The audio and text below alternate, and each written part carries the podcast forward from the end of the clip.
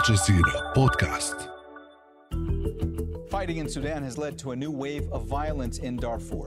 Thousands have fled to neighboring Chad to escape attacks by militias. And there are fears this could reignite tribal tensions in the region. So, what's fueling this violence? I'm Mohamed Jamjoom, and you're listening to the Inside Story podcast, where we dissect, analyze, and help define major global stories. All right, let's go ahead and bring in our guests now. In London, Maysoon Dahab, co-director of the Sudan Research Group at the London School of Hygiene and Tropical Medicine. And here in Doha, Abdelwahab El-Affendi, a former Sudanese diplomat and now a professor of politics at the Doha Institute for Graduate Studies. A warm welcome to you both. Thanks for joining us today on Inside Story. Uh, Abdelwahab, let me start with you today. So the conflict began around Khartoum, the country's capital, but fighting has spread to many parts of the country. Why has Darfur become one of the main battlegrounds? Uh, I think Darfur was the starting point for the militia, which is now uh, terrorizing Khartoum. Uh, they uh, and before that, they were, there was conflict uh, from the nineties. Unfortunately, uh, helped rather than restricted by the former regime of Omar al-Bashir. Uh, between uh, uh, so-called Arab tribes, uh, which incorporated many uh, migrants from Chad, and the original uh, uh, inhabitants of Western Darfur, in particular, the Masalit, uh, and the, the tension uh, escalated when the, the war started uh, in two thousand two. Uh, and later, when the, uh, uh, the government uh, uh, recruited the so-called Janjaweed, who are uh, more or less rogue uh, Arab uh, fighters, uh, let's uh, not call them Arabs, more nomadic fighters, uh, who included also a large number of non-Sudanese.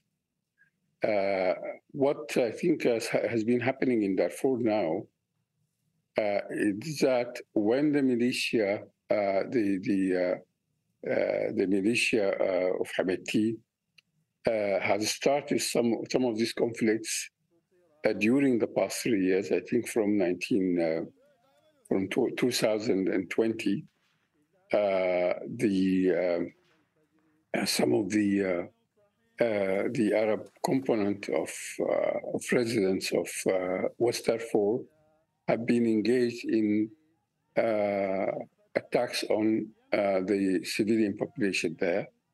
Hameti himself uh, went to Darfur, uh, allegedly to try to quieten things down.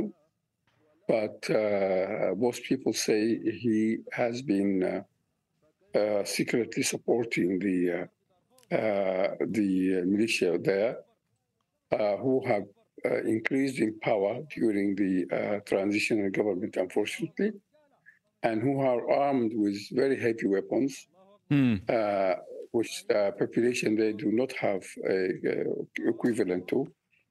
Uh, so I, I think now, mm. uh, with what happened in Khartoum, uh, maybe the um, the remnants of the uh, of the militia in uh, Western Darfur wanted to impose their authority for fear that uh, since people in the in Darfur might think that the militia has weakened mm. and try to uh, rise again.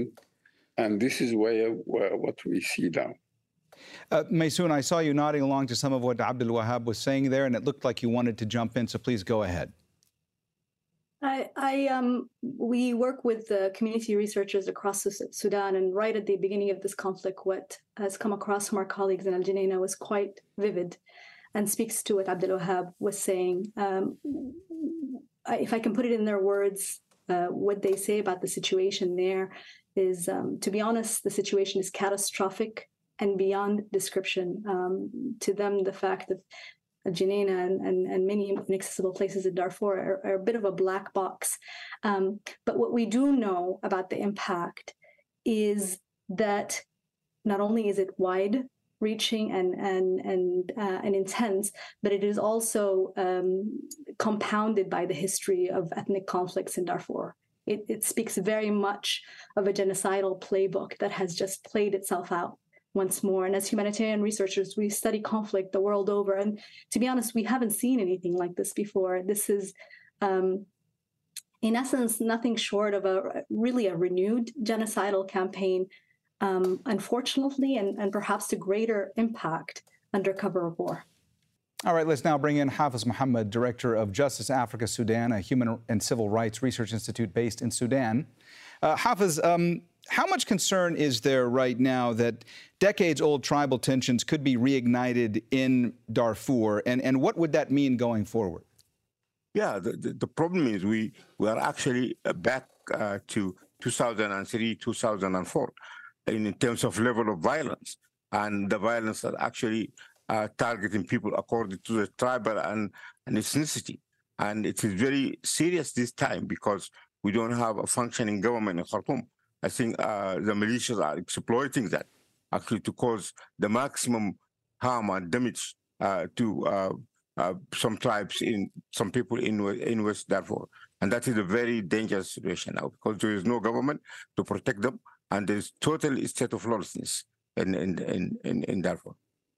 Uh, Abdelwahab, is what is happening in Darfur right now a kind of a continuation of the war that broke out there in two thousand three and ended in twenty twenty? Uh, well, not that, um, yes, in a sense, there is the, the same uh, partisans are uh, engaged, but I think what is different here, as uh, probably Hafiz had noted and Maysoon, is that uh, in the past, the, uh, the fight was between uh, at least armed groups. Uh, what's happening, I think, in Western Darfur is Uh, mainly civilians are being targeted uh, by uh, the uh, the R S F, which was supposed was I think um, was put there uh, in, in in the last few years as a kind of protection force. It is supposed to be uh, the police and the military there, and uh, it is. Uh, confronting unarmed people and massacring them in uh, in an attempt to subjugate them, and I think this is an important uh, indication uh, that probably the uh, IGAD and the other uh, African mediators and international mediators do not seem to understand the real problem in uh, in Sudan at the moment. Uh, the real problem is that we have this rogue militia, which uh, nothing can seem to uh, to deter it from uh, doing whatever it could want, uh, like uh, uh, here killing people, taking their property. In Khartoum, they are also terrorizing the people, getting into homes, hospitals, uh, stopping people in the road. People disappear like that, and uh, the international community seems to think that. Uh, by uh, what is needed is for the people who are fighting this uh, militia to stop fighting it, uh, hoping that if that happens, the militia will be tamed and just sit down and be nice to people. Mm. I think what is probably needed is more uh, firepower. Mm. Uh, I think uh, we should call for international intervention in Western Darfur at the moment. Otherwise, we'll be condoning genocide. Uh, Maysoon, you were speaking earlier about what you called a catastrophic situation uh, facing uh, uh, facing Darfur, and, and I want to ask you more specifically uh, about just how dire the humanitarian situation is there. So, in in my colleagues' words, and I quote, um, they say, "If this situation continues in El Geneina, it will be worse than you can imagine." They say that it will be worse than the mass ethnic cleansings of past. Because there are multiple ways that you can die, directly by a bullet, an untreated injury, or chronic disease, stuck in a burning house that you cannot leave, or of thirst. Even if you go out to get the water that you need to survive, you get killed. They are very emphatic that an urgent and large-scale humanitarian intervention is what is needed to save what is left. Uh, Hafiz, uh, you heard there Maysoon talking about uh, El Geneina specifically, and, and I want to ask you about that, because if we're looking at what's going on in, in Darfur, it seems like the violence in El Geneina started out as sort of an offshoot of the wider war in Sudan, but, but a lot of aid groups are now saying that it seems to have become a war in its own right. Why is El Geneina such a hotspot in the conflict right now? Yeah, because, because there is um, um, conflict uh, based on tribal and ethnic uh, line, and also at the same time uh, land and and and resources. And I think, and that I, I think it's going on for long. You know, uh, fighting around Jebel Moon and and this area, which is rich with minerals, and also the new settlers who actually came and took over land of the indigenous Darfuri from Syria, uh, from uh, uh, Masalit and other uh, tribes. And the main reason for that, I think, it's clear it is ethnic cleansing with, with all its terms. It's totally ethnic cleansing because there are these people, they are already displaced. There's too many I D Ps come and also refugees in Chad. And, the, and, and, and these militias are not actually uh, from Sudan. Also, they're coming from neighboring country. And there's a clear orchestrated campaign based on ethnic and tribal line and try also to confiscate the land. I think even people are talking about changing even the name of of of uh, West Darfur, different name. Just take the the the, the word war, "for" out of it. And I think that orchestrated and been going on. It's been going on uh, for a very long time, and the uh, and increase because of the, the the ongoing war in Khartoum, and that is actually fueling it more. And I think without having international or regional intervention in terms of uh, mm. peacekeeping to enforce law and order, I don't think we'll see any peace in Darfur. And it's going to be even worse, worse than maybe, I don't want to exaggerate, but it might be another Rwanda. Um. All right, so, so I want to take a step back for a moment. As we mentioned, the fighting in Sudan risks reigniting a decades-old conflict in the Western Darfur region. In two thousand three, intercommunal violence began when the Sudanese government deployed the so-called Janjaweed militia to put down an uprising by tribal groups. Hundreds of thousands of people were killed. The U N says two point five million people were displaced. The conflict ended in twenty twenty, but violent disputes between tribes sparked by land and access to water continue. The leader of the Rapid Support Forces, Mohamed Hamdan Dagalo, rose through the ranks of the Janjaweed. Now, Abdelwahab, uh, let me ask you, as we mentioned there, the conflict may have ended in twenty twenty, but violent disputes between tribes over land and access to water continue. Why has that continued?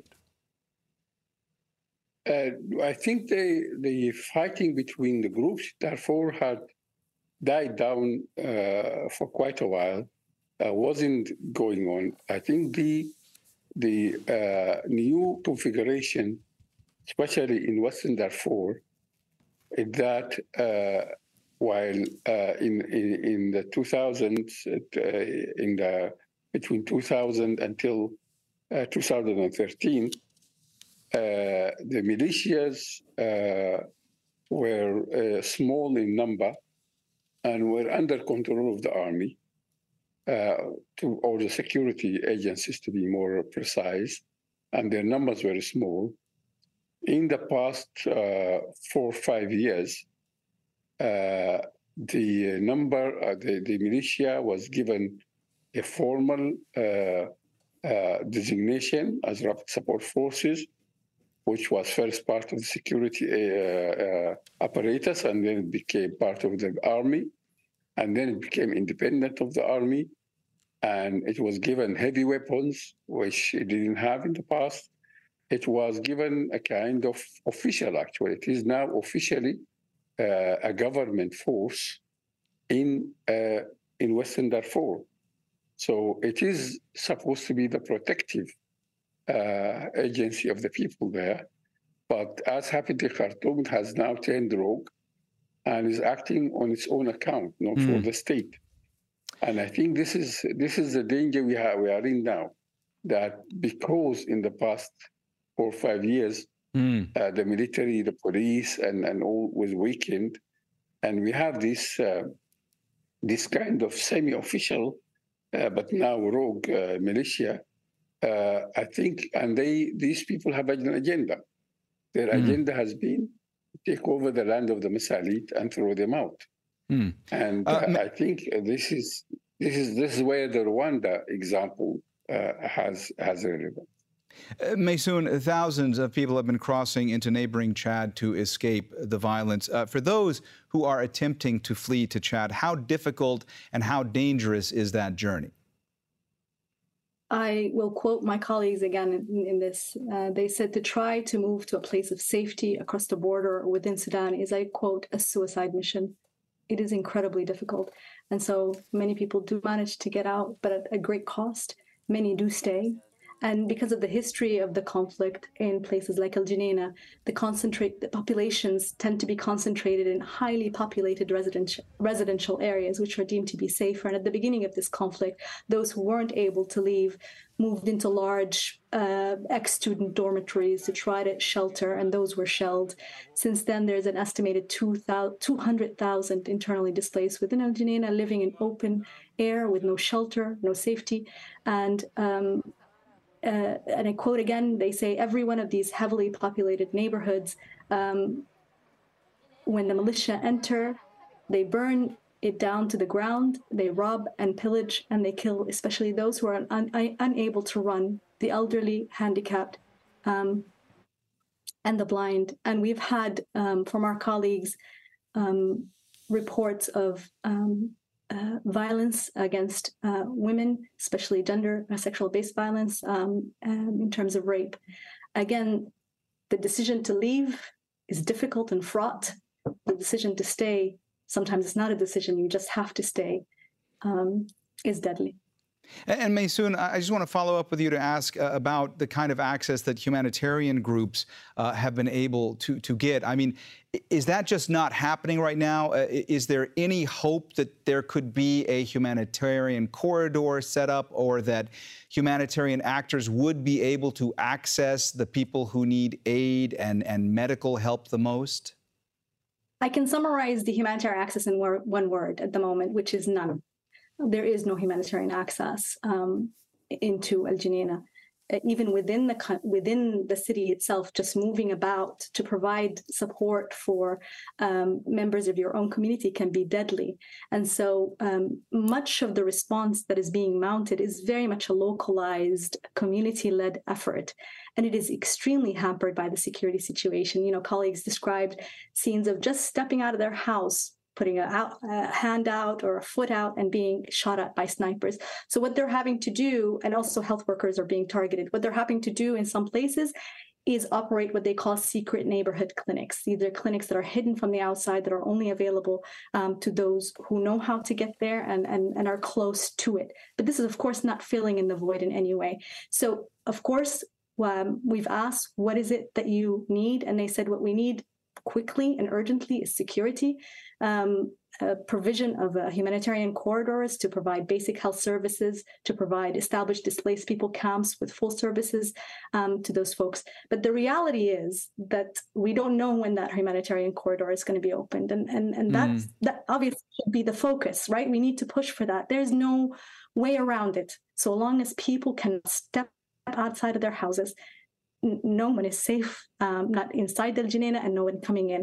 So mm. what we want to call for is an ability to map those first responders to understand who is doing what, where, and calling really for the humanitarian um, health community to change tack and to change tack quickly. We need to adjust to the situation and support those first responders who are already on the ground by any means necessary. And I think in that case, they can take example from uh, civil society diaspora groups like mm. the Sudanese union groups in the U K, who have mobilized to support community-led initiatives in places like Lubayr, in Halfa, providing whatever they can from a distance to mobilize those health cadres that are inside um, the city and to get them through until those humanitarian corridors are open. Hafiz, how much concern is there right now about unrest in Western Darfur destabilizing neighboring countries, uh, in particular Chad, for example? Well, definitely, definitely. The, the, the magnitude of uh, displacement and people actually moving to, to Chad, Chad itself have no um, ability to, to provide them support, because uh, the infrastructure in Chad is is is very poor, and and and uh, uh, the Chadian authority have stated clearly that uh, they are not able to provide the needed support for these people, and and, and I see that clear. If and if uh, the, the the conflict continues the same level, and I think we will see more people fleeing to uh, Chad and Central Africa, and these countries themselves are not stable. They have uh, security problems, they have, um, you know, uh, aid problems, and that is going to complicate the situation even more. I think that is why what I'm saying is we really need Uh, um, uh, uh, humanitarian protection for these people, mm. uh, speedy humanitarian assistance to allow access for humanitarian workers to work, and also to protect them, because the main problem is, is now protection, because most of the international agencies are working on humanitarian withdraw their staff because they cannot secure uh, them, and they, mm. there is no access, safe access to to get to these people.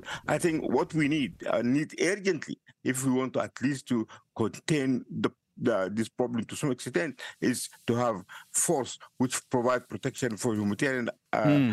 workers, and also to protect these refugees, because the, it is, the rain is coming and people are and going to be a problem, because sanitation is a problem, clean water is a problem, food is a problem, and then we will have illnesses due to uh, displacement, and also rain, because the rain is just going to start, and mm. that is going to complicate the problem even more. Urgent action is needed from the international community, otherwise uh, hundreds of thousands of people will lose their life.